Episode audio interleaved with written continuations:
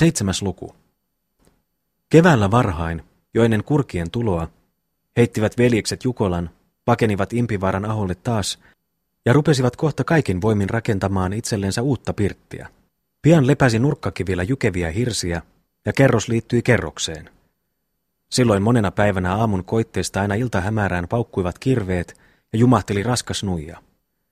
Siinä Juhani, Aapo, Tuomas ja Simeoni istuivat kukin nurkallansa – mutta muut palhoivat ja kiirittelivät lonnoja myöden hirsiä ylös rakennolle.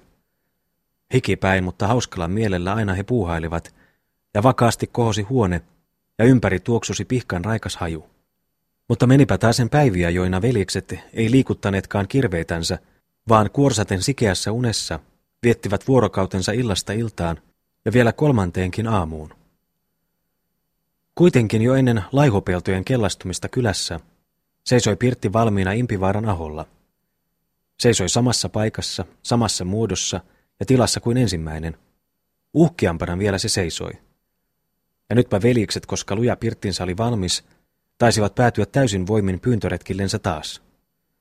Sekä metsästykseen että kalastukseen Ilvesjärvelle varustelivat he itseänsä, läksivät aseinensa pyydyksinensä matkaan, ja koiratkin seurasivat heitä tulta läikkyvillä silmillä.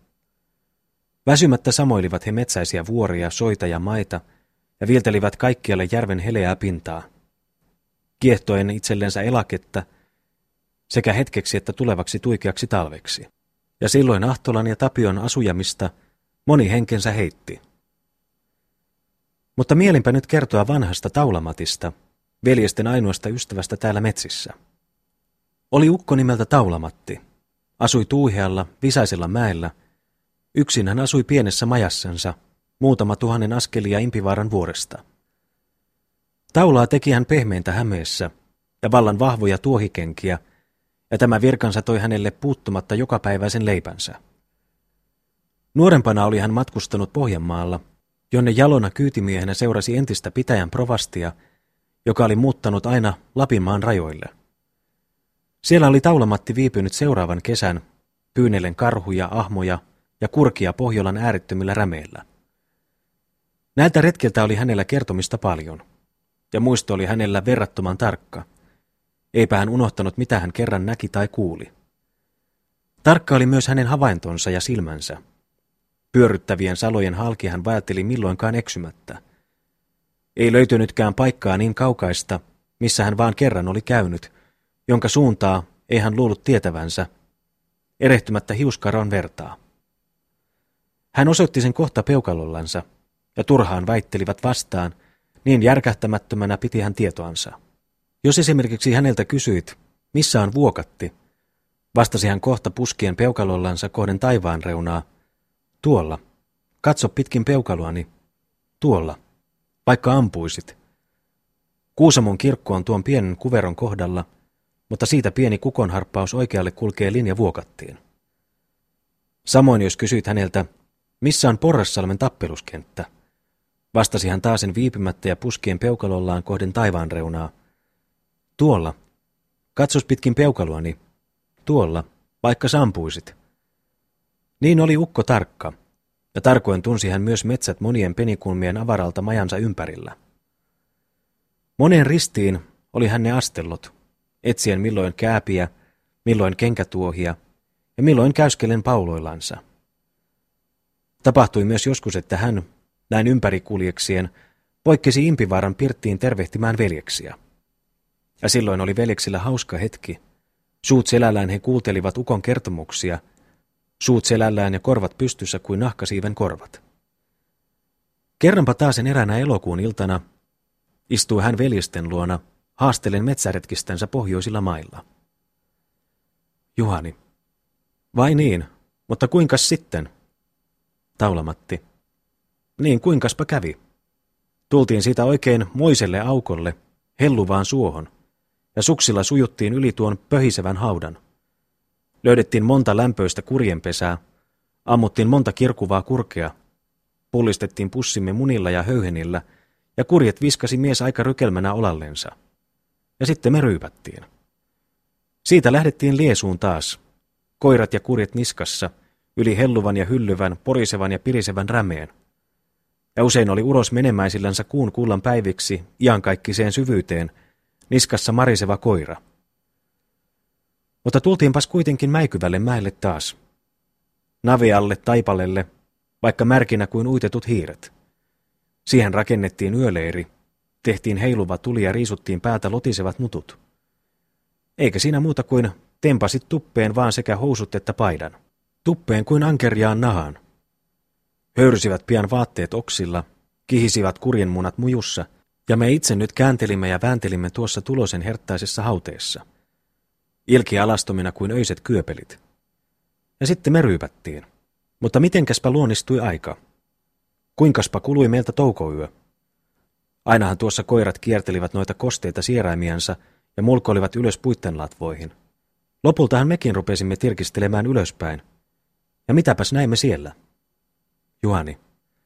Sanokaas, kaiketi pienen kyynysilmän karhunpoikasen. Timo. Tai itse körrin ja kyöpelin arvaan minä. Taulamatti.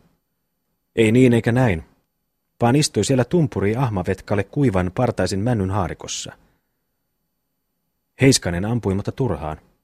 Pikkujussi ampui, mutta turhaan. Livautinpa lopulta minäkin, mutta melkein samalla autuudella. Heilahti ahma vaan kerran ja ärähti oikein äkeästi, mutta istui koreasti oksalla jäljellä. Silloin huusi Heiskanen, noidan juonia, noidan juonia. Otti taskustansa kuolleen hampaan, puri siihen muutaman kerran ja sylki luotiin, jonka hän kiersi uudestaan pyssyynsä.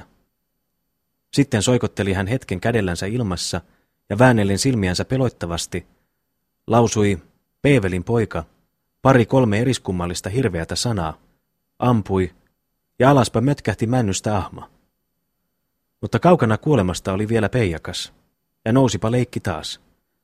Me itsehän ihan alastomina kuin oltiin, emme taineet astua juuri liki tuota häijyläistä, eivätkä mielineet lähestyä häntä koiratkaan, vaan tuossa he nilkuttelivat ja nalkuttelivat syllänpäästä, koska ahma pyrskäytteli, pyrskäytteli heitä moristen pensastosta vastaan. Noita voimat, näettekös, vaikuttivat vieläkin. Mutta rupesi Heiskanen taasen latomaan suustansa kauheita sanoja, soikotellen kättensä ja väännellen silmiänsä hirveästi. Ja kas kun nyt koira oikein karkasi kiinni tuohon punakitaiseen vekamaan, karkasi kipinöitsevänä rakettina vaan, ja tulipas siitä pöllytys. No herran poika, kun se koira nyt pani sen ahmarukan noin, noin, noin vaan. Etpä peijakas vie ole nähnyt sellaista löylyä ja kuranssia vielä, et totisesti. Juhani. Tulimmaista tuhannen. Timo. Siinä olisi ollut lysti. Taulamatti. Olipa se hauskaa ja lystillistä leikkiä. Oli maar. Timo. Ja sitten pistitte ahman pussiinne. Taulamatti. Olihan tuo pulskiakin pussiin pistettävä jalli, lihava köntti. Niin, ja sitten me ryypättiin.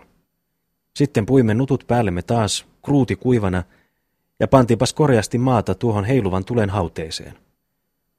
Mutta vähänpä siinä unta uneksuttiin, koska noidan nuolia kuin tulisia kärmeitä lenteli lakkaamatta ristiin rastiin ilmassa huimaavan päämme yli. Useampa kyllä putkahteli Heiskanen ylös huutaen korkealla äänellä. Sammu noidan nuoli, sammu noidan nuoli.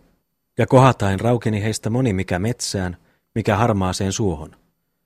Mutta useampi vielä mennä pyyhkäsi pitkin sileätä tietänsä, huolimatta hänen huudostansa. Kerranpa kuului, viltäen pohjoisesta etelään, riivatun äkeä ja vinha puhina, jota seurasi vielä pientä vilinätä kauan. Mikähän pokko siitä vilkkaisi?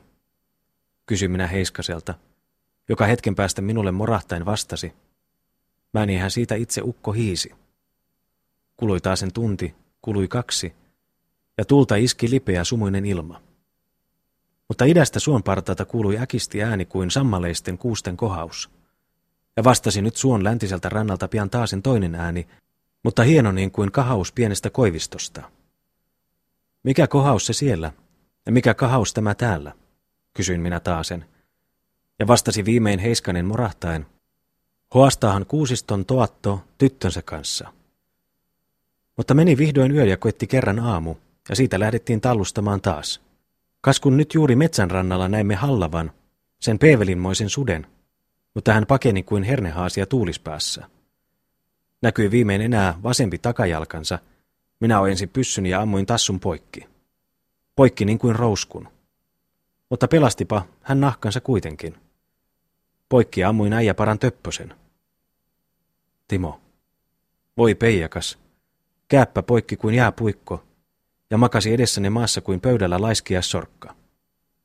Taulamatti. Ei sen tähden juuri niin.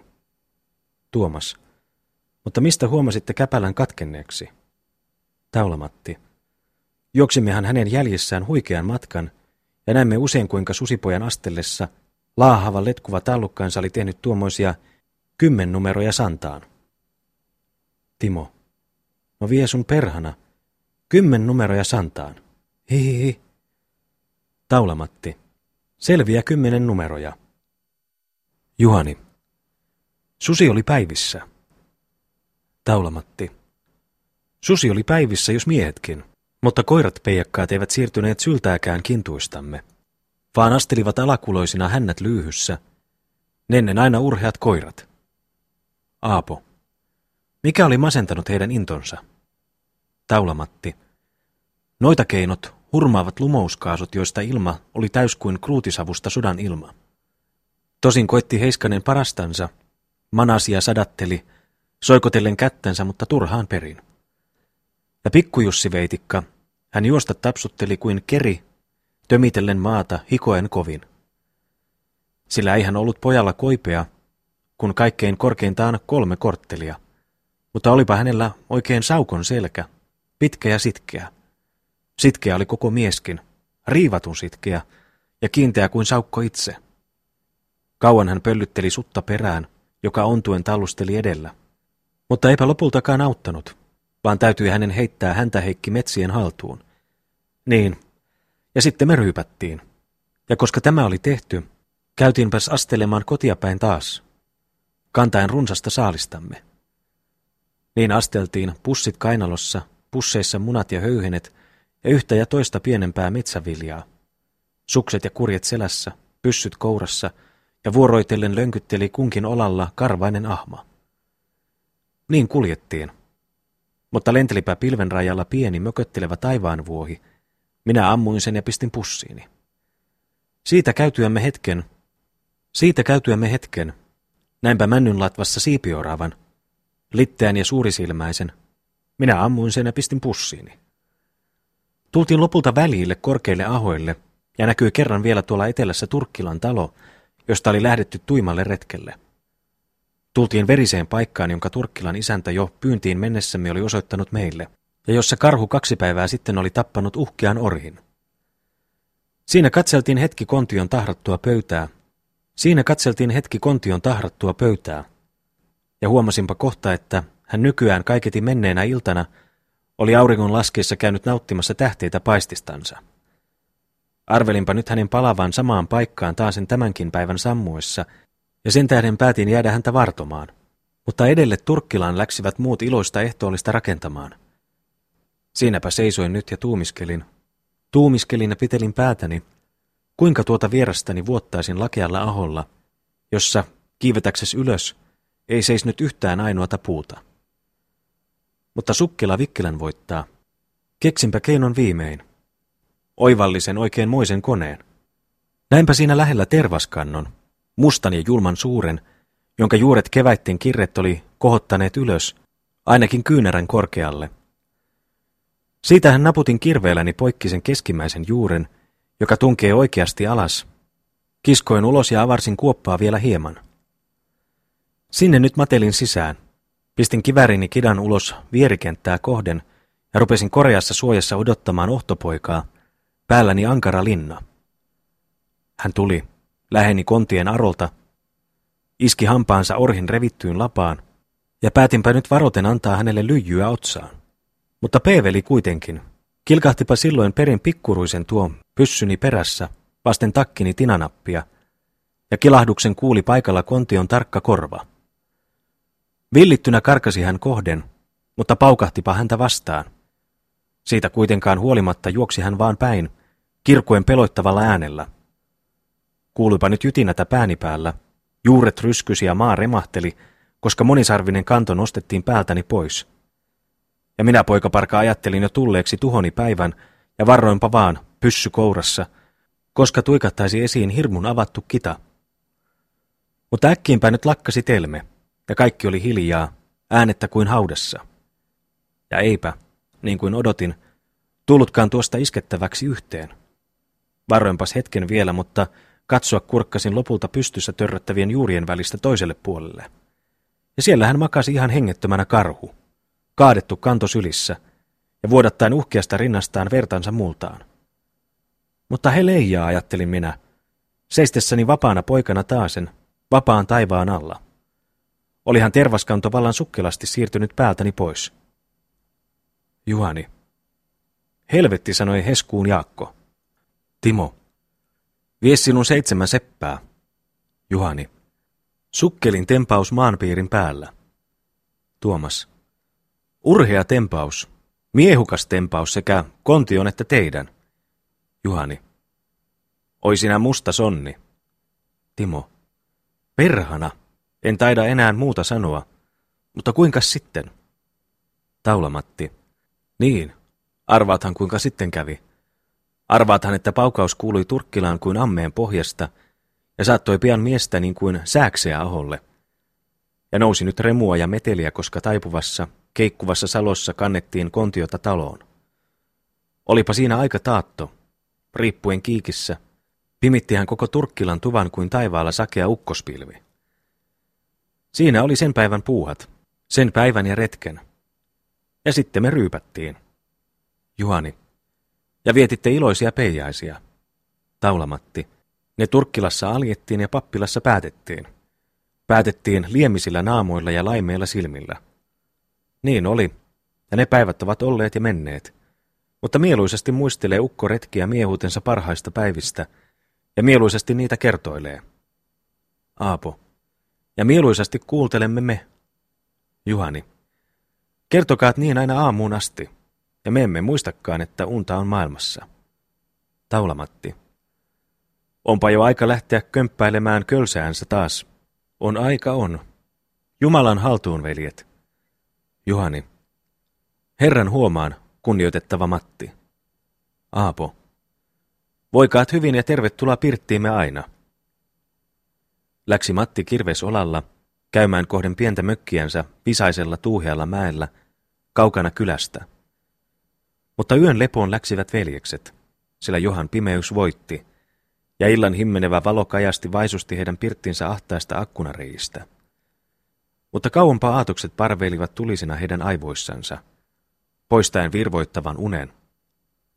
He muistelivat Taulamatin kertomuksia pohjan erämaista, lumotusta ilmasta siellä ja noiden nuolista, jotka sihisten sinkoilivat ristiin rastiin halki tumman yön.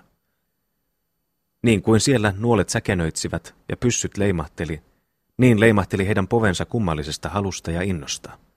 Enimminkin kaikista kannatti heidän kimmaansa kurki, tuo viisaasti, närkisti katseleva lintu, jonka jylhä kirkkuna kajahtelee ympäri pohjan rämeitä. Ja heidän aatostansa vastaan kohti höyhenellisten pesien herttainen lämmin, hohti kiiltävin munineen juovukeppensasten helmoista. Siellä pitkäkaulaisia pyytää ja heidän pesiensä riistellä, se nyt oli veljesten himona. Voimallisesti heidän mieltänsä viehätti Pohjolan soitten juhlallinen synkeys. Mutta kauemmin kaikista valvoi vuoteelansa Juhani.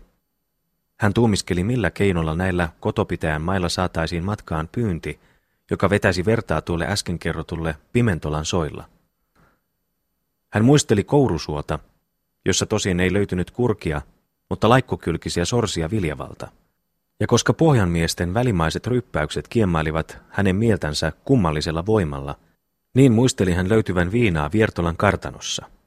Ja niinpä sai hän aatoksissaan kokoon jonkunmoisen kopian Pohjolan jalosta pyynistä, ja päätettyään panna sen huomenna toimeen, nukkui hän lopulta. Mutta unissaan peuhaili hän kauan taulamatin mahtavilla retkillä. Kerranpa loikkasi hän uneksuen vuolteeltansa ylös, huutain hirmuisella äänellä. Ahman poika, ahman poika, ottakaat kiinni se kurjan kaula. Tälle huudolle muut puoliksi heräten ärähtivät äkeästi loukoistansa, vaipuivat kuitenkin pian uneensa taas. Mutta kauan tuijotteli ympärillensä Juhani, Ennen kuin huomasi, ettei hän seisnutkaan Lapin summilla mailla, soitten välissä, harmaalla taipaleella, vaan kotopirtin rauhallisella parvella.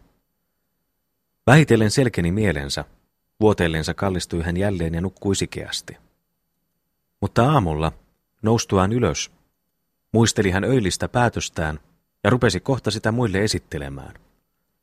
Juhani, veljet, kuulkaat mitä sanon ja mihin tahdon nyt teroittaa teidän mielenne. Muistelenpa saalikasta seutua. Ihmettelen kovin, että aina tähän päivään asti olemme unohtaneet kourusuon, jonka ruohistoissa ja kirkkaissa lammikoissa parveilee vesilintua ilman lukua ja määrää. Sinnepä nyt lähtekäämme pyyntiin ja tuommepa sieltä säkittäen sorsia kuin purasnuijia. Tuomas. Minä taivun tuumaas. Timo. Ja kernaasti minä. Eero. Minä myös. Ja koska samoilen kourusuossa, niin pidän itseni pikkujussina Lapinmaan nevoilla. Olkoon menneeksi. Aapo. En iske minäkään vastaan hanketta, joka taitaa meille saattaa monen päivän muonan. Juhani. Päätämme siis retken. Mutta Kourusuohon on huikea matka. Aika suden virsta, ja viivyymmepä siellä ainakin yhden yön. Sen tähden ei tekisi, luulakseni, ryyppy pahaa, majallessamme ilmi taivaan alla. Tuomas. Viertolassa on viinaa. Juhani. Viinaa ja hyvää. Tuomas. Seitsemän korttelia, pojat. Juhani. Oikein. Kortteli miestä kohden. Aapo. Ehkä jätämme viinan, johon onneksemme emme ole juuri tottuneet vielä. Juhani. Oletpa tuolloin tällöin ottanut naukin niin sinä kuin minäkin. Eero. Ymmärrä, Aapo, miehen lapsikas yskä. Suo, että kerran mekin taidamme sanoa, ja sitten me ryypättiin, koska harmaapäisinä ukkoina kertoilemme entisiä sankartöitämme nuorisolle. Suo, että oikein elävältä luulemme kuransaavamme ahmanpoikia Pohjolassa. Juhani. Hullujako taas? Onhan se oikeutta ja velvollisuutta, että ihminen ruokkoo ruumistansa. Tällä retkellä tulemme kylläkin tallustamaan rämeentä ja helluvia hetteitä ja loskomärkinä viettämään yömme karhunsammaleisella vuoteella. Silloinpa tekee pieni kulaus taskumatista hyvääkin, luulen minä. Katsomme siis parhaaksi, että matkaan astuessa emme ole ilman rohtoryyppyä kontissa. Ja lähteköön nyt Lauripoika Viertolaan, paras ketunnahka pojussa. Ja viinaa pitää heltimän. Läksi Lauri viinaa Viertalasta tuomaan, vahvistusjuomaksi sorsan pyynnissä Kourusuolla. Impivaarasta noin 5000 askelta Viertolan maalla on tämä suo, avara, ympäröitty synkeillä metsillä. Sen pinnalla, joka on sorsien mieluisa asunto, vaihtelee kirkkaita lammeja, korkeita ruohistoja ja mättäällisiä saarentoja kuihtuvin mäntyineen. Tänne oli velikset päättäneet lähteä ajelemaan narisevia sorsia. Toivoin yltäkylläistä saalista. Tuli Lauri Viertolasta tuoden helmeilevää viinaa, laskettuna tinaiseen pulloon, heidän isänsä entiseen metsäpulloon. Mutta paitsi viinaa, toi hän myös Metsolasta tärkeän uutisen, joka kiihoitti veljesten mielen vielä tuimempaan intoon. Kertoi hän karhun kaataneen yhden parhaista Viertolan häristä ja tiesi myös murhapaikan, joka oli Impivaarasta pohjaan päin Viertolan maalla, mutta lähellä Jukolan metsärajaa. Ohi tämän paikan päättivät nyt veljekset kulkea Kourusuolle ja lähteä kotoansa vasta kun päivä kallistuisi iltaan. Ehkä olivat kohtaavat kontion, jolla on tapana auringon laskeessa käydä nauttimassa jätteitä kaadetusta saalistansa. Niin he toivoivat. Ja koska voimakas puolinen oli syöty, ja iltapäivä aleni, läksivät he retkellensä varustettuna lujasti, tuohikontit seljässä ja tuikeat latingit pyssyissä. Viimeisenä asteli Lauri, taluttaen nuorasta koiria ja kantaen kontissansa seitsemän korttelia viinaa. Oli hän määrätty jäämään koirineen noin 300 askelta teurastustanterilta pois, ja hänen piti päästää killi ja kiiski, kuultuansa huutoa tai pyssynpauketta. Niin teki hän myös. Seisahtui ajoissa erään kuusen juurelle odottamaan, mitä tapahtuisi. Muut astelivat likemmäs paikkaa, jossa härkä oli raadeltu, ja löysivät puoleksi syödyn elikon ruumiin verisellä maalla kolkossa kuusistossa. Kätkivät he nyt itsensä kohtuullisen ampumamatkan päähän, erään matalan mutta tiuhan näreistön suojaan, päättäen vartoa. Kului hetki joltisen pitkä, mutta viimein kuului Arolta hiljaista tassailemista ja varpuin ratinaa. Ja nytpä arvattiin ruokavieraan lähestyvän atrialle. Niinpä tapahtuikin. Puitten välistä lähestyi varoen ja hiljaa tavattoman suuri karhu. Mutta näkyi hän saaneen vaarasta aistin, sillä äyhkeillen ja käännellen kuonoinsa seisahtui hän jo kauas uhristaan. Kauan hän juonitteli ja tuntui lopulta kuin olisi hän mielinyt siirtyä takaisin, lähestymättä miehiä pyssyn kantamalle. Syvimmässä äänettömyydessä vartoivat veljekset näreistössä, kunnes viimein Timo, huolimatta muiden kieltävistä viittauksista, läksi kaartain ja hiiviskelen käymään kohden äkeätä vihollista. Ja nyt koska hän luuli jo olevansa kontiota kylliksi lähellä, laukaisi hän, mutta ainoastaan kruuti sankista lemahti ylös ilmaan, eikä sytyttänyt latinkia putkessa. Vihaisena karkasi nyt kontio kuin suuri, sammaleinen kiirivä kivikohden miestä, joka viipymättä paiskasi itsensä alas kasvoillensa maahan, ja siinä makasi hän liikkumatta. Peto häntä haisteli, kyhneili ja tukisteli, maristen ja äyhkien pahoin. Kaiketi olisi Timon surma nyt tullut, ellei Juhani olisi rientänyt häntä apuun, ampuen kohden karhun selkärankaa. Ei uskaltanut hän tähdätä alemmas, muistelen veljäänsä, joka makasi hirviön alla. Mutta luoti ei sattunut. Ei kumminkaan kosevalla tavalla, sillä rynkäsipä kuusiston ruhtinas kohden Juhania hurjempana vielä, jättäen Timon maata tonkeilemaan. Silloin Juhani puolustaen henkeänsä käänsi pyssynsä perään vasten elikon avattua kitaa, ja peloittava taistelu oli tulossa. Mutta ampui nyt Tuomas, lähettäen kontion koipeen tulisen luodin. Kartelin hänkin veljänsä, ei tainnut hän tähdätä päähän tai rintaan, joiden haavoittaminen varmemmin tuottaa kuoleman. Toki tunsi nyt karhu ruumiissaan lyijyä, ja alas virtasi veri pitkin hänen lihavaa, pyöreätä konttaansa. Julmistuneena, hirmuisella kiljunnalla kirmusi hän päin Tuomasta nyt, mutta sai niin ankaran iskun miehen pyssystä otsaansa, että hän, ravistaen päätään, seisahtui äkisti juoksussaan. Ja tässä nyt seisoivat vihamiehet vilauksen aikaa, uhalla katselen toinen toistaan. Silloin riensivät esiin koirat. Lähenivät vinhasti ja äänettyminä kuin kaksi leimausta, mutta heidän ehdittyänsä röyhkeän kontion luoksi nousi kiukkuinen melakka. Killi ärhenteli karhua vasten partaa, toki seisten hänestä aina jonkun askeleen syrjempänä. Mutta hänen takanansa teuhasi kiiski, rohkenipa tuolloin tällöin temmata pienen nappauksenkin hänen reisivilloistansa – Kuitenkin keikatti hän vikkelästi syrjään aina, koska metsän mesikämmen kuin mustanhallava, valtainen ruko käänteli itseensä heidän keskellään. Viimeinpä, tehtyänsä muutaman onnistumattoman hyökkäyksen kiusaajoitansa kohden, pakeni Otso. Reuhuvat koirat jäljessään. Kaikki tämä tapahtui kovin joutuisasti, ja ennen muiden velisten ehtimistä taistelupaikalle. Mutta Juhani ja Tuomas latasivat kohta uudestaan, toivoen saavuttavansa kontion kerran vielä. Nousi myös Timo tuosta vähitellen pystyn ja tuijotteli ympärillensä hetken, niin kuin ei olisi hän juuri käsittänyt, missä oli pohja, mistä ilmasta tuuli puhalteli. Kiivaasti nyt nuhtelivat häntä muut hänen tyhmästä rohkeudestaan, joka olisi tainnut hukuttaa tässä miesten henkiä, ja kenties oli auttamattomasti pilannut pyynnin.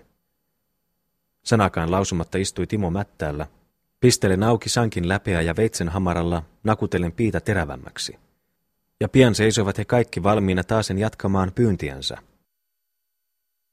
Yhä kauemmaspa siirtyi koirien haukunta. Heikkeni melkein kuulumattomaksi, ja veljekset rupesivat jo arvelemaan, tokko kohtaisivatkaan enää saalistansa. Mutta hetken mentyä kaikuivat taasen selvemmin killin ja kiiskin äänet, lähestyen yhä likemmäksi, ja näkyi, että karhu nyt teki tavallisen kierroksensa ja oli palaamassa samalle paikalle, josta oli lähtenyt. Asettivatpa velikset itsensä mukaviin paikkoihin pyssyt kourissa, likenevää ajua vartomaan. Pienellä ruohoisella aukolla seisoi Simeoni ja hänestä jonkun matkan päässä Lauri, molemmat liikkumatta, äänetynnä kuin patsaat. Täyttä juoksua niin, että maa tömisi läheni karhu näyttäen avatun, mustanpunaisen kitansa. Kohden Simeonia kiiti huohoittava otso. Ampui mies ja kiirahtipa mesikämmen nurmelle nurin – mutta nousi jälleen ylös, karaten kohden ampujata. Mutta leimahti silloin Laurin pyssy. Tuima paukaus kajahti ympäri ja äänetönnä lepäsi kontio Simeonin jalkaan juurella. Siinä hän lepäsi, jäsentäkään liikuttamatta, ja veri virtasi päästä ja rinnasta. Mutta velikset kokoontuivat pian kaatuneen karhun ympärille, ja se oli vanha ja suuri koiraskarhu.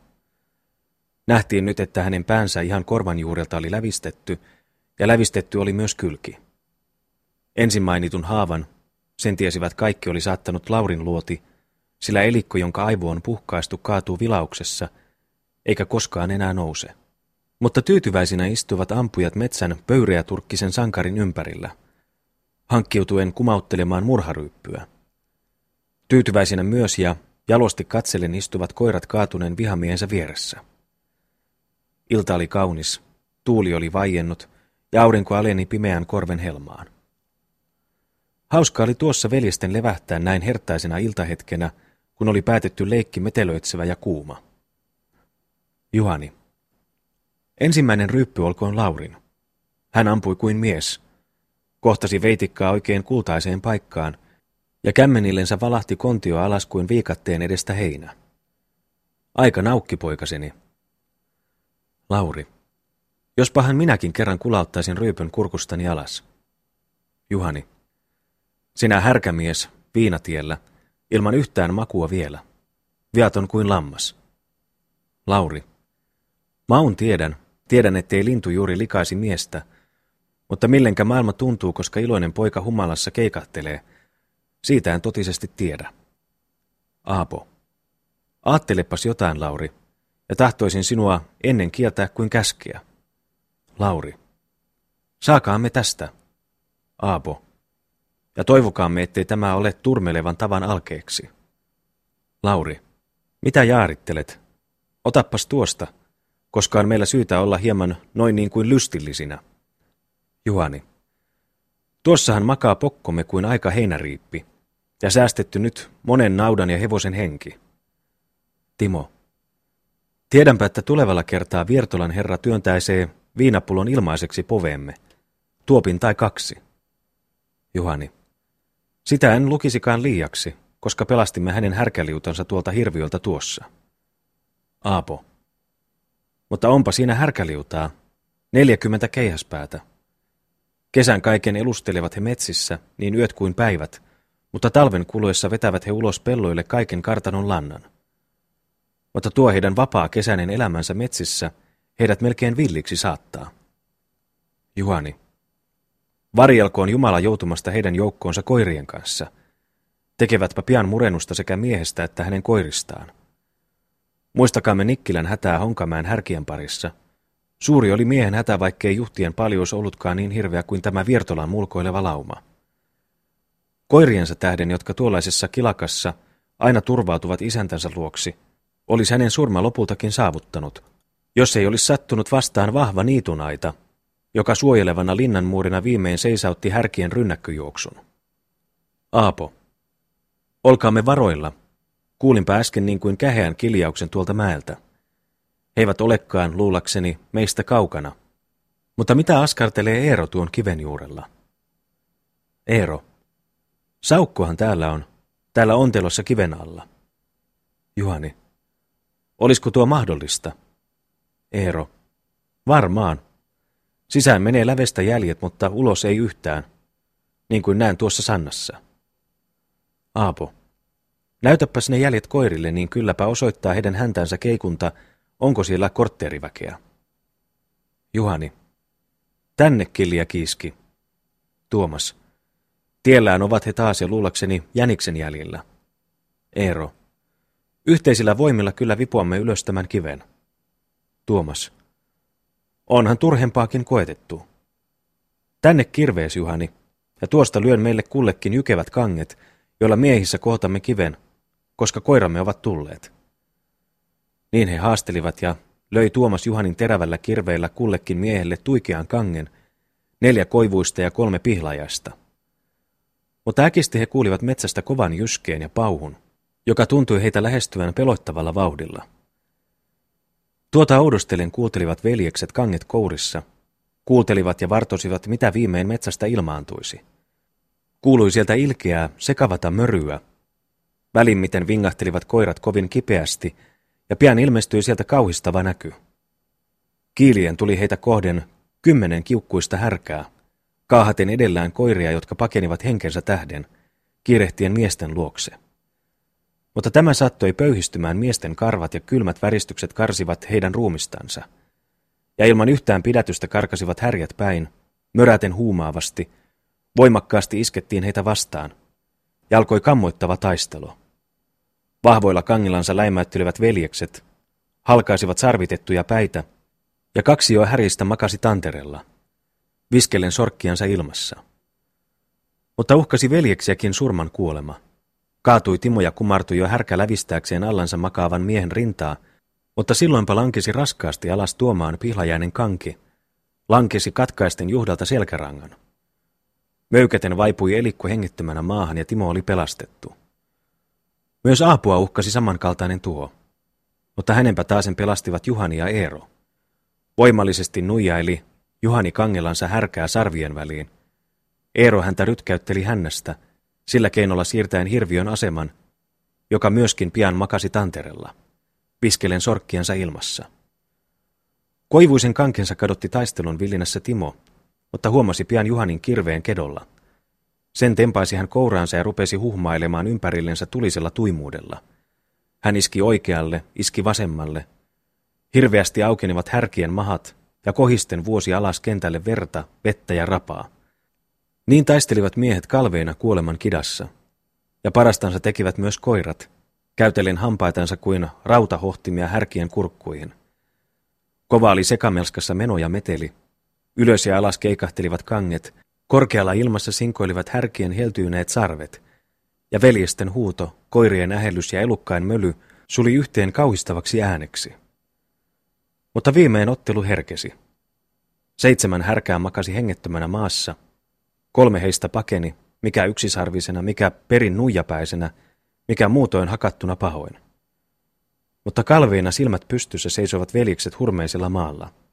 Punoittain seisoi Timo, kourassa verinen rapainen kirves, seisoi kuin kaskea hakkava mies. He taisivat tuskin käsittää, mitä oli tapahtunut. Kaikki tuntui heistä kamalaksi uneksi, kun he muistelivat kärhämätä, joka tuimana tuulispäänä lähestyi heitä, riehui vilauksen aikaa heidän keskellänsä ja raukeni äkisti jälleen. Kauhistuen katselivat he otusten paljoutta, jotka nyt makasivat heidän edessään verisellä kedolla. Kuusiston kontio, julman suuri ja seitsemän lihavata härkää. Kovia työnähdyksiä olivat he itsekin leikissä kokeneet, varsinkin Aapo, Juhani ja Timo. Mutta seisoivat he kuitenkin kaikki pystyssä vielä – Siinä he seisoivat kanget käsissä, huohoittaen, hikoillen ja äänettöminä tuijotellen toinen toistansa kohden. Mutta hengähtää ehtivät he tuskin, ennen kuin läheni uusi vaara, monin kerroin suurempana ensimmäistä. Tuulispäätä seurasi hirmumyrsky. Tuntuipa kuin olisi nyt lähestynyt maailman viimeinen hetki. Tanneri yrisi kuin maanjäristyksestä, metsärysky ja hirmuinen möry täytti illan tyynen ilman, koska juosten läheni kolmekymmentä ja kolme hurjapäistä härkää. Melskettä kuultelivat veljekset, silmät ympyrjäisinä päissä, kuultelivat hetken ihan liikkumatta, mykkinä kuin kauan kaahattu sikolauma pensastossa pellonaidan kulmalla, korvat lotkassa kuultelee, lähestyisikö vainojansa vielä. Niin veljeksetkin, kunnes härkäjoukko rynkäsi korvesta ulos. Silloin viskasivat he kankensa, ottivat pyssynsä ja pakenivat koirinensa kaikin voimin, ja möräten karkasivat härjät heidän jäljissään. Raja-aitaan päin Viertolan ja Jukolan metsien välillä kiirehtivät veljekset. Tuli heitä vastaan matala vesilampi, päältäpäin ruohoisella kamaralla katettu, mutta kaartelemiseen ei ollut heillä aikaa, vaan ilman arvelematta juoksivat he lammin poikki. Kuului kohaus, koska he vesituiskuun ja sumuun peittyivät, mutta ilmestyivätpä he samana hetkenä selvään ilmaan taas. Muistuttipa heidän juoksunsa kuuta korkeuden sininiitulla, ei väisty hän syrjään hattaran edestä, joka tahtoo sulkea hänen tiensä, vaan huoletonna hän retkeilee sen läpitse, ja kirkkaampana kuin ennen astuu hän jälleen sen kautta ulos. Ja vakaasti juhlallisesti hän vaeltaa. Mutta Jukolan pojat juoksivat kuin jänikset ja villit oinaat, sillä hätä kirmasi heidän kantapäissään. Tuli aita uusia vahva, ja tulisesti lennähtivät veljekset sen yli, mutta parikymmentä askelta sen toiselle puolelle seisahtuivat he lakealle aholle – katselemaan voisiko tämä aita heitä pelastaa. Lähestyi sitä raivokas elämöitsevä härkäliuta, kuului kova räiskäys, ja nurin murrettiin kuusinen aita, ja olivat nyt härjet veljeksiä likempänä kuin ennen. Siitä kirmaistiin yli kumisevan ahon, miehet ja koirat edellä, juhdat heidän jäljissään, möräten ja potkien ilmaan turpeita ja pöllyävää hietaa, niin kuin talven myrsky savuna kiertää lunta korkealle ylös. Vimman vauhdilla juoksivat veljekset, sydämissään kuoleman kauhistus, sillä he luulivat jo polkevansa viimeistä tynkää elämänsä tiestä. Kuului silloin huuto Aapun suusta. Kontit seljästämme, mutta pitäkäämme pyssyt. Niin hän lausui ja kuusi tuohikonttia kellahti paikalla alas maahan. Seitsemäs keikkui vielä Laurin seljässä. Hän ei mielinyt sitä hellittää vielä. Vähänpä kuitenkin auttoi tämä keino, sillä yhä likemmäs läheni heitä hirveä töminä ja möry. Mutta kaikui taas Aapun huulilta surkeasti kiljuva huuto. Hiidenkivelle, hiidenkivelle, ja tarkoitti hän erästä kiveä, valtaisen suurta, joka seisoi kolkossa korvessa. Sitä kohden kiirehtivät nyt veljekset, seisoivat pian sen juurella ja leimauksina vilkaisivat niin miehet kuin koirat sen harjalle ylös. Kauas tuoksahtivat sammaleet, koska heidän kouransa kaappasivat kiven kulmista kiinni, heidän kyntensä iskivät lujemmin, tarkemmin ja terävämmin kuin koskaan ilveksen väärät kynnet. Niin he pelastuvat hirvittävästä kuolemasta, mutta olivatpa olleet lähellä surman nielua. Tuskin olivat hehtineet kivelle, niin jo temmelsi heidän ympärillään juhtalauma, myristen ja kuopien maata. Ja tämä kivi, miesten turvapaikka, oli melkein neliskulmainen, syllän kokoinen kallion kappale, ja seisoi korvessa noin 300 askelta ahon reunalta. Siinä nyt istuivat veljekset, hikoen ja puhaltaen peloittavasti, juostuansa kiukkuisen kuoleman edestä. Äänettöminä, sanakaan lausumatta, istuivat he kauan. Mutta viimein avasi Juhani suunsa. Juhani, tässä ollaan, veljet, ja kiittäkäämme onneamme siitä. Sillä se oli marssi, jota muistamme niin kauan kuin härkiä maailmassa löytyy. Aapo. Tässä ollaan, mutta kuinkahan tästä tullaan? Itsepintainen on härkä, ja nämä tässä ovat vihan vimmoissaan kumppaniensa surman tähden, jota nyt mielisivät koirillemme monenkertaisesti kostaa. Juhani. Ja me saisimme samasta kauhasta. Aapo. Ilman tämän kiven kultaista korkeutta. Juhani. Olipa se meille tervetuloa, totisesti. Kuin oravat, niinpä kiipesimme nopeasti ylös. Eero. Ja sitten me ryypättiin. Juhani. Juuri niin, kiitos Herran, että on meillä kumminkin viinaa, jos niin, että opetettaisiin poikia paastoamaan tässä. Lauri. En hellittänyt konttiani minä.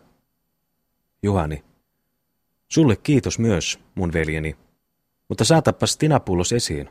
Kumauta siitä aika naukki, ja sitten pane se vierimään ympäri. Nyt tarvitsee sydän vähän vahvistusta. Aapo. Mutta sitä tavaraa tulee meidän nauttia varoten näin vaarallisessa asemassa kuin tämä. Juhani. Terveellinen muistutus. Mutta otappas tuosta yksi kohtuullinen kulaus. Aapo. Kohtuus on aina paras. Muistakaamme, tässä on myös vuoteemme, ja ehkä enemmän kuin yhdeksi yöksi. Juhani. Auttakoon meitä Jumala siitä. Minä toivon, että nälkä piankin poistaa tuon sarvimetsän ympäriltämme. Niin, tässä istumme kuin seitsemän ukulia korvessa, tässä sammaleisella hiidenkivellä. Mutta mistähän on syntyisin tämä nimi? Aapo. Erästä kummallisesta tarinasta. Juhani. Kertooppa se meille aikamme vietteeksi, sillä tässään tarinat juuri omaansa, tarinat ja historiat. Ja seuraavan tarinan tästä kivestä kertoi heille Aapo. Asui ennen linnassansa Lapin tuntureilla eräs voimallinen hiiden ruhtinas, mahtavin tenhomies Pohjolassa. Oli hänellä peura jalo ja kaunis, juoksemaan verrattoman nopea. Läksi tuo sorea eläin kerran kevättalvisena päivänä karkelemaan hankikanteelle – ja päätyi samomaan ympäri Suomen nientä. Silloin moni joutsimies, nähtyensä kultakarvaisen ja heleäsilmäisen peuran, riensi häntä vainoamaan karkaistulla nuolellansa. Mutta kenkään ei voinut häntä seurata, vaan pian jätti hän kauas jälkeensä hiihtävän miehen. Joutui hän viimein Hämeenmaalle, jossa löytyi eräs mainio hiihtäjä ja tarkka joutsimies. Tämä nyt sai vainun hiiden komeasta peurasta, läksi kerkeästi häntä kiehtomaan – liukuen sileillä suksillansa, olalla tuima kaari. Kiljuvalla vauhdilla pitkin tasaista hankea kirmasi peura, mutta vauhdilla vielä vinhemmällä joutsimies hänen jäljessään. Niin juoksivat he kauan sekä aukeat lakeudet että jyrkät mäet ylös alas, mutta rupesipa viimein väsymys saavuttamaan peuraa. Hän jo kovin huohoittain pakeni, juoksunsa heikkeni ja yhä likemmäksi läheni mies. Tapahtui silloin kumma, joka kuitenkin on ennenkin nähty pidättävän monen ampuniekan nuolen. Äkisti kääntyi peura ympäri, lähestyi vainoijansa rukoilevalla muodolla ja vuodattaen hereitä kyyneleitä. Mutta ensinkään arvelematta lähetti vasammansa armoton mies, lävisti ihanan eläimen otsan ja niin kaatui hiidenpeura, punaten verellänsä valkean lumen. Silloin hiisi, käyskellen pohjan perässä, kolkoissa laaksoissa, tunsi äkisti sydämensä kiertyvän ja tiesi kohta, että kultainen varsansa vaelteli vaarassa. Hän kiirehti ylös tunturille, jossa linnansa seisoi, ja rupesi noita kurkistimellansa tähtäilemään etelään päin. Ja näki hän kaukana tummassa kuusistossa peuransa, joka veressään uiskellen kierteli itseänsä kuoleman tuskissa – ja näki hän murhamiehen seisovan uhrinsa vieressä riemuitsevalla katsannolla. Silloin julmistui hän hirmuisesti, tempasi linnansa muurista suuren neliskulmaisen kivimöhkäleen, sinkautti sen korkealle ilmaan, lentämään kohden joutsimiestä Hämeen saloissa. Voimallisella pauhulla ja huminalla kiiti ankara kivi, valtaisessa kaaressa halkaisten pilvien tuulisen maailman. Kohosi se ylös taivaan kumuun, vaipui alas taasen – Vaipui päivään päin, ja juuri ampuniekan päälaille putosi summaton paino, haudaten miehen allensa iankaikkiseksi. Juhani. Ja miehen surma oli meidän onneksemme. Missä olisimme nyt, me ilman tätä kiveä? Tuolla korvessahan rapana ja raatoina vetelisimme kurjat. Tuomas. Mutta kyllä vielä tässäkin tarpeeksemme saamme. Minä takaan sen. Juhani. Jumala auttakoon meitä ajoissa. Timo. Täytyyhän tässä poikien untakin juritella päälliskyttäisin toinen toisensa niskoilla, kuin pääskysen poikaset pesässänsä. Aapo. Se ei käy päisin. Pianhan kellahtaisi unipöllöinen mies alas härkien saaliiksi. Sen tähden kaksi meistä aina, yksi kummallakin vierellä, vartioitkoon uneksuvaa veljänsä. Juhani. Järkevä neuvo, ja käyttäkäämme sitä tarkasti. Tässä on kortterimme ainakin tämä yö. Sen näemme jo kaikki härkien hankkeesta. Tuossahan jo kolme peeveliä makaa röhöttää kirotuilla mahoillansa, pukaten ja märehtien, perkeleet. Mutta pankaat maatapojat, minä ja Aapo tahdomme teitä vahdata tuonne likimain puoleen yöön. Pankaat maata. Pankaat maata. Herra siunatkoon meitä. Aapo. Voi meitä poloisia kumminkin. Simeoni. Mihin olemmekin onnettomat joutuneet? Juhani, kurjuuteen, suureen kurjuuteen. Mutta pankaat maata, siunatkaat sielujanne ja ruumiitanne ja nukkukaat Herran nimeen. Niin viettivät he yönsä. Valvoi aina kaksi muiden maatessa sammaleisella kivellä, ja pitkä oli yö. Koitti viimein toki aamu. Aurinko nousi ja kohosi ylös taivaalle, mutta sama oli heidän kohtalonsa vielä. Ainapa sarvet heitä piirittäen keikkuivat hiidenkiven ympärillä, ja kovin jo heitä likisteli nälkä.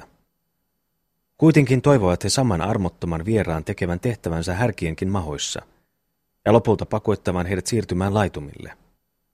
Niin he toivoivat, odottaen vihamiestensä poistumista.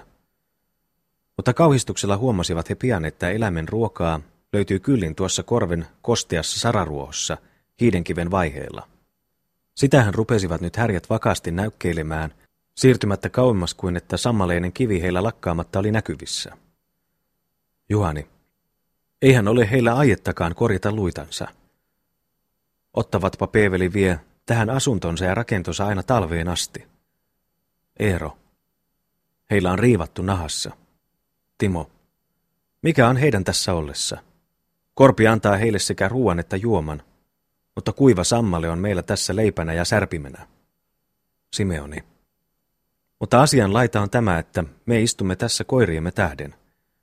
Minä pelkään, että pelastuksemme ainoa tie on viskata killi ja kiiski uhriksi vihaisille härjille. Juhani. Julma neuvo. Aapo. Jota emme leikin seuraa. Juhani. Ei niin kauan kuin seisoo pystyssä Jukolan Juho. Tuomas. Viskaisimmeko nahkamme lunastimiksi heitä, jotka niin monet kerrat ovat pelastaneet henkemme petoen murhaavista kynsistä? Ja oliskohan tuosta hyötyä meille? Minä epäilen. Juhani. Samoin minä. Härjät tuossa, saatuansa kerran koiramme ryysyiksi, rupeaisivat vallan koreasti vartomaan täällä aina vaan enemmän sarvillensa seivästettävää. Varma asia. Simeoni. Niin, niin, mutta mihin keinoon käymme, koska nälkä oikein rupeaa naukuilemaan tuossa mahassa? Juhani. Se naukuilee ensiajan maarussamme, mutta sieltä ampuu se pian tuohon pamppailevaan sydämeen. Ampuu kuin kissa lihavan hiiren niskaan. Ja silloin lannistuu uhkia mies.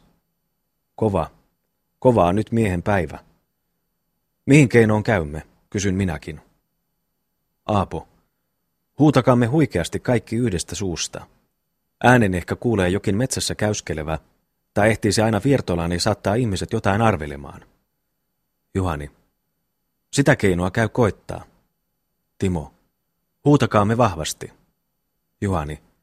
Oikein riivatusti. Paukahtakaamme kaikki yhtä aikaa tähän maan ihmeelliseen huutoon. Kaikki yhtä aikaa, niin on sen vaikutus enemmän potraa. Kas niin.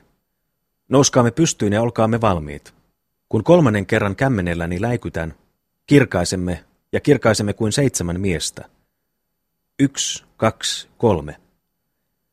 Huusivat he miehissä kaikin voimin ja yhtä aikaa, että kivi ja maasen alla ja ympärillä järähti. Ja vavahtaen karkasivat härjätkin jonkun askeleen kivestä pois.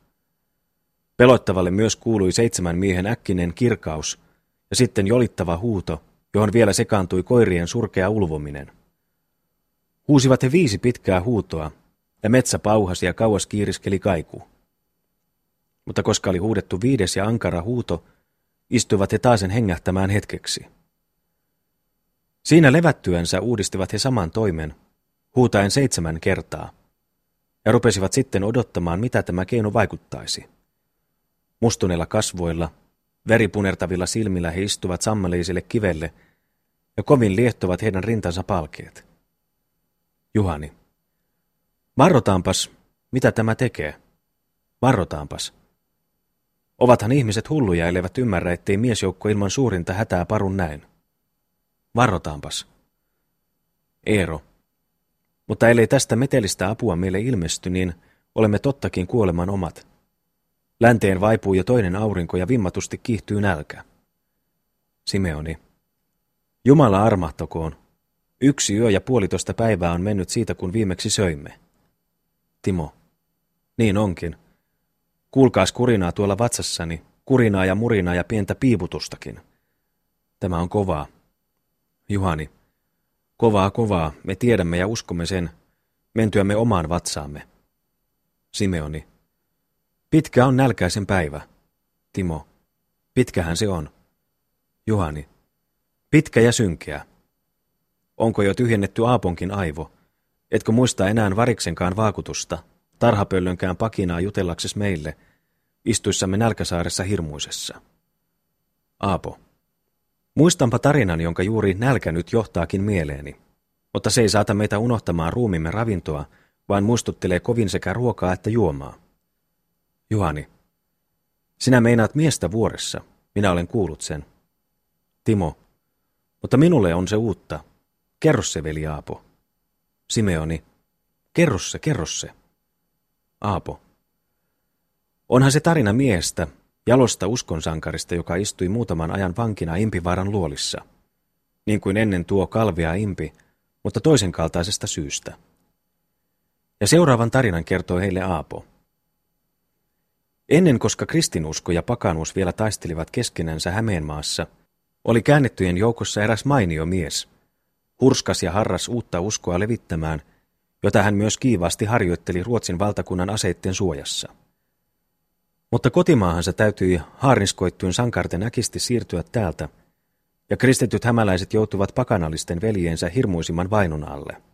Mikä heistä surmattiin kauhistavalla tavalla, mikä etsi pelastustansa paiten salojen eksyttävään kohtuun, mikä vuorten luoliin ja mikä minnekin.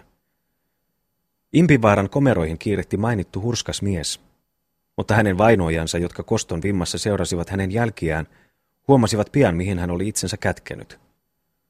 Susi teljettäköön omaan luolaansa, huusivat he ilkeästi riemuiten, muurasivat luolan aukion lujasti kiinni ja heittivät miehen nääntymään nälkään ja pimeyteen. Surkea loppu olisi nyt saavuttanut miehen, mutta ihmeen teki taivas taas. Tuskin oli luolan suulta kadonnut päivänvalon viimeinen siinto, niin jopa valkeni avara luola ihanammasta, hopeakirkkaasta paisteesta, ja niin oli miehellä kylmän kallion sydämessä liepeä taivaallinen päivä. Ja tapahtuipa ihmeitä vielä enemmän. Katso, kuvertui äkisti luolan permantoon heleä lähde, jonka vesi ei ottaen milloinkaan vähentynyt, ja oli siis miehellä kivikammiossaan alati raikasta juomaa. Mutta vieläpä lähteen reunalta kohosi ylös kaunis, viherjöitsevä puu, kantaen herttaisimpia hedelmiä, jotka eivät ottaen loppuneet, ja siitä sai mies suloisen ravintonsa. Tässä vietti hän päivänsä, ylistäen Herraa. Tässä hän vietti yönsä, uneksuen autuaitten maasta. Ja hänen päivänsä oli kuin kesän päivä, lämmin ja kirkas, ja hänen yönsä herttaista hämärän aikaa. Niin kului vuosia virtana juoksi hämeessä kristittyin veri.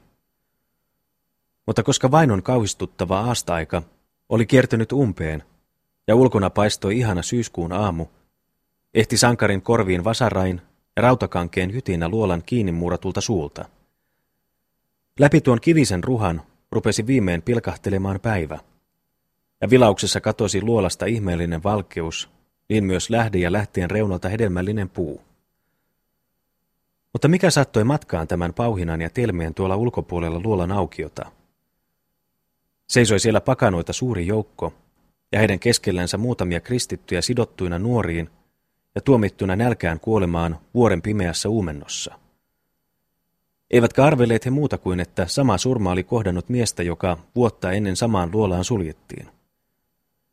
Mutta kovin he kummastuivat, koska luolan auetessa sankari astui ulos kirkastetulla säteilevällä otsalla. Ja ääni, jonka pyhä heläys tunkeusi aina ytimiin asti, kaikui hänen suustansa – Terve, ystävät ja veljet. Terve kultainen aurinko ja kohisevat metsät. Terve.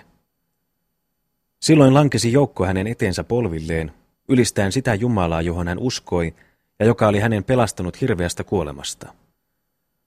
Mutta korkealla äänellä kertoi heille mies ne ihanat ihmettyöt, joita hän vuoren kohdussa oli kokenut. Ja yhdestä suusta huusi hänelle kansa, kasta meitäkin, kasta meitäkin uskoon saman Jumalan päälle.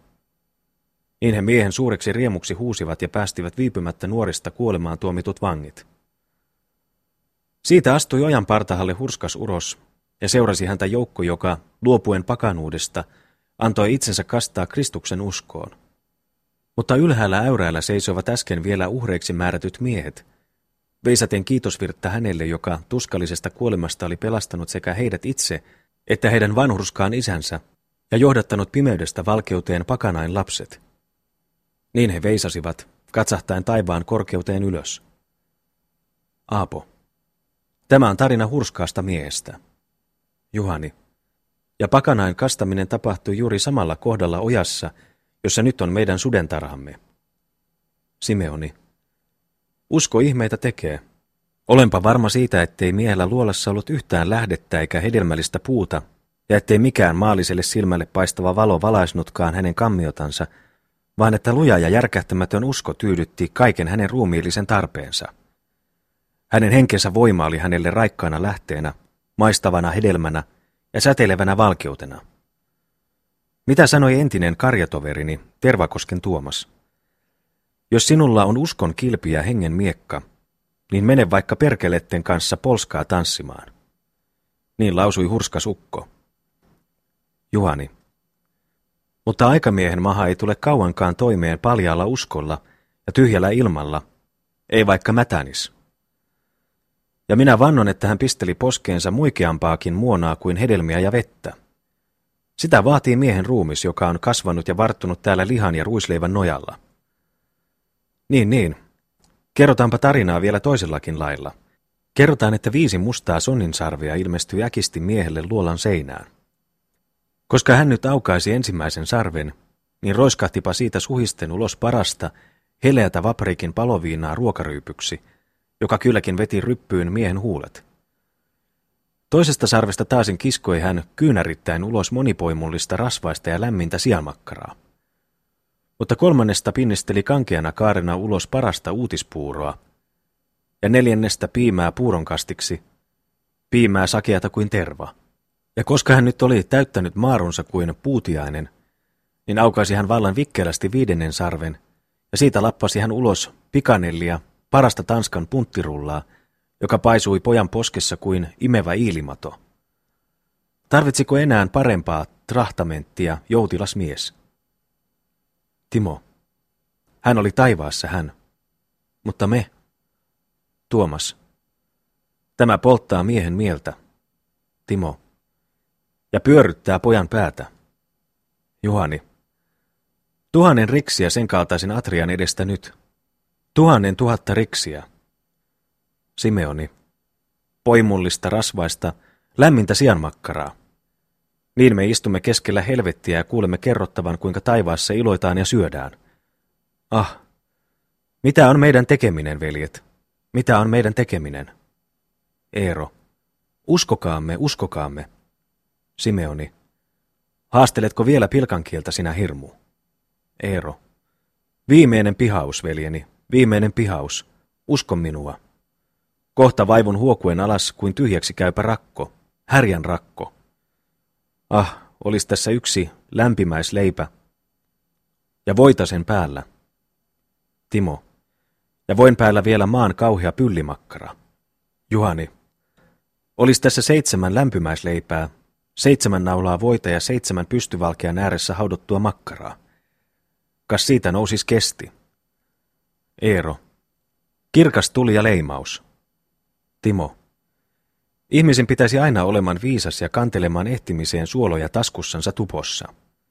Suola sitoo sisun ja vie henkemme viikkokausia edes ilman suuruksen hyttystäkään suolen päässä. Juhani. Ai poika, ei suolallakaan juuri pitkälle potkita. Timo. Mutta Koiviston isäkki, se verrattoman laiska mies maata röhöittelee Karkkulan saunan parvella monta Jumalan päivää yhteen jaksoon, nauttimatta einettäkään suurusta. Ja millä keinolla pihisee henkiparka miehessä? Tuo uuspeili, kun imeskelee suolatuppua, kuin kakara äitinsä nisänappia. Juhani. Istuupa hän myös usein kuin rääkkä kylän ruispelloissa, hieroskelen tähkäpäistä jyviä naamaansa.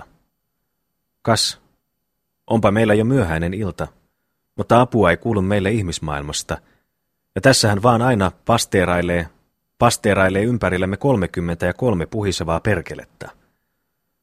Mutta puskeilepa tuossa peeveliä kaksi. Iskekäät yhteen, iskekää yhteen ja touhaiskaa läpitse toinen toisenne otsat. Touhaiskaat, että aivot päästänne roiskahtaa tantereelle, niin on meillä kaksi kiusankappaletta vähemmän. Kas noin, kas noin. Onhan meillä tässä hieman huviakin ajanvietteeksi. Niin juuri.